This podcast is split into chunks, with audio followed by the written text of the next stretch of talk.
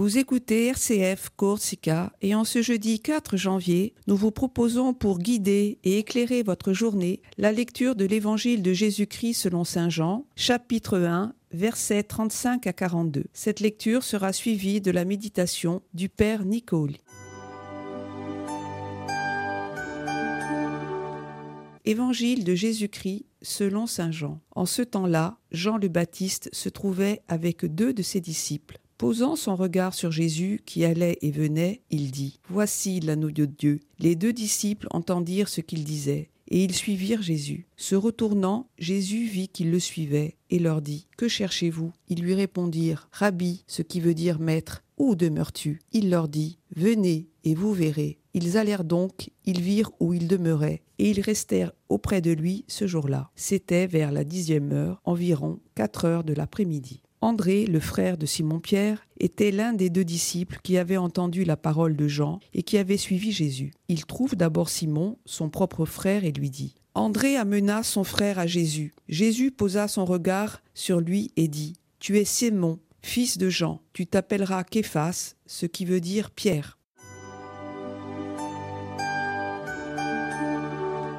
En ce quatre janvier deux mille vingt-quatre, pendant ce temps de Noël qui se poursuit, l'Église nous invite à revenir à l'appel des premiers disciples qui marquent dans l'Évangile de Jean le début de l'activité publique de Jésus. C'est une page d'Évangile que nous avons tous en mémoire et qui est pour nous tous porteuse d'une grâce d'espérance, parce qu'elle garde la fraîcheur des commencements et que le regard y prend autant de poids que la parole. Tout commence par le regard de Jean le Baptiste. Il voit Jésus qui passe, il le suit des yeux, il dit tout haut « Voici l'agneau de Dieu ». Exactement le même témoignage qu'il avait donné la veille.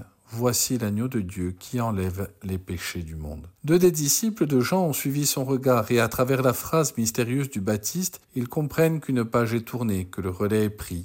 L'agneau de Dieu, l'agneau pascal de la vraie délivrance, l'agneau muet qui se laisse tuer à cause des péchés du peuple, l'agneau vainqueur qui va enfin faire disparaître le mal dans le monde, c'est lui, celui qui passe là-bas, c'est Jésus. Ils pressent le pas et se mettent à le suivre. Alors Jésus leur demande « Que cherchez-vous » C'est l'histoire de toute vocation.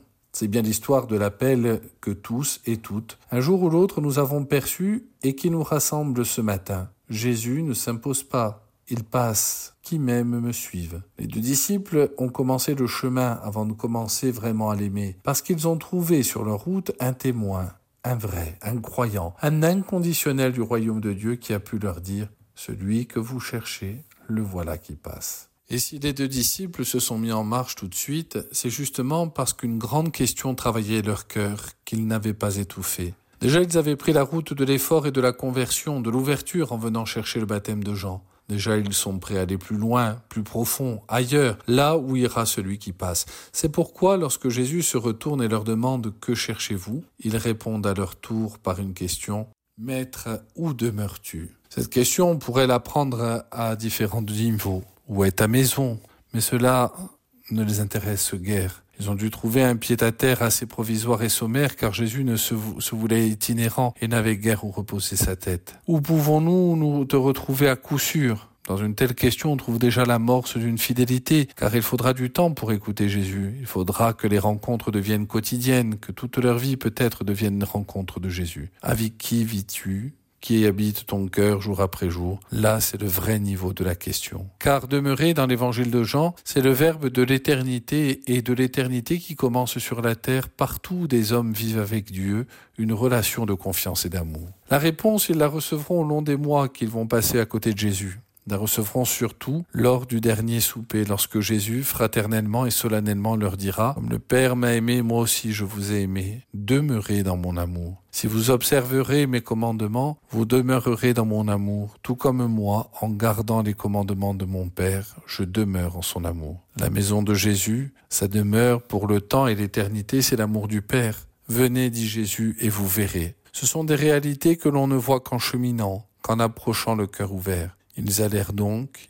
ils virent et ils demeuraient. Ils demeurèrent auprès de lui ce jour-là. Il était quatre heures du soir et jamais plus ils ne l'ont quitté. Nous pourrions aujourd'hui peut-être prendre le temps de faire mémoire de ces moments où nous avons rencontré le Christ. Et peut-être que même certains parmi nous ne l'ont jamais fait, ou tout au moins ne s'en souviennent pas, ou ne l'ont pas vu passer cette rencontre avec le Christ. Nous pourrions demander cette grâce, une grâce profonde de la mémoire qui nous rappelle ce que le Seigneur nous invite à vivre avec lui. Toutes les fois où il nous a demandé ce qu'il pouvait faire pour nous, toutes les fois où il a proposé son amour et sa fidélité à chacun d'entre nous. Nous pourrions tout au long de cette journée faire mémoire de tout cela, que soit ravivé en nous le désir de demeurer avec le Seigneur.